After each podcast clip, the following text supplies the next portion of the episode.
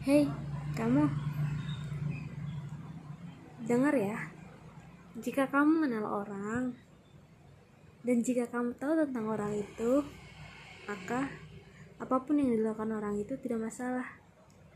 Dan aku mengenalmu. Dan itu cukup.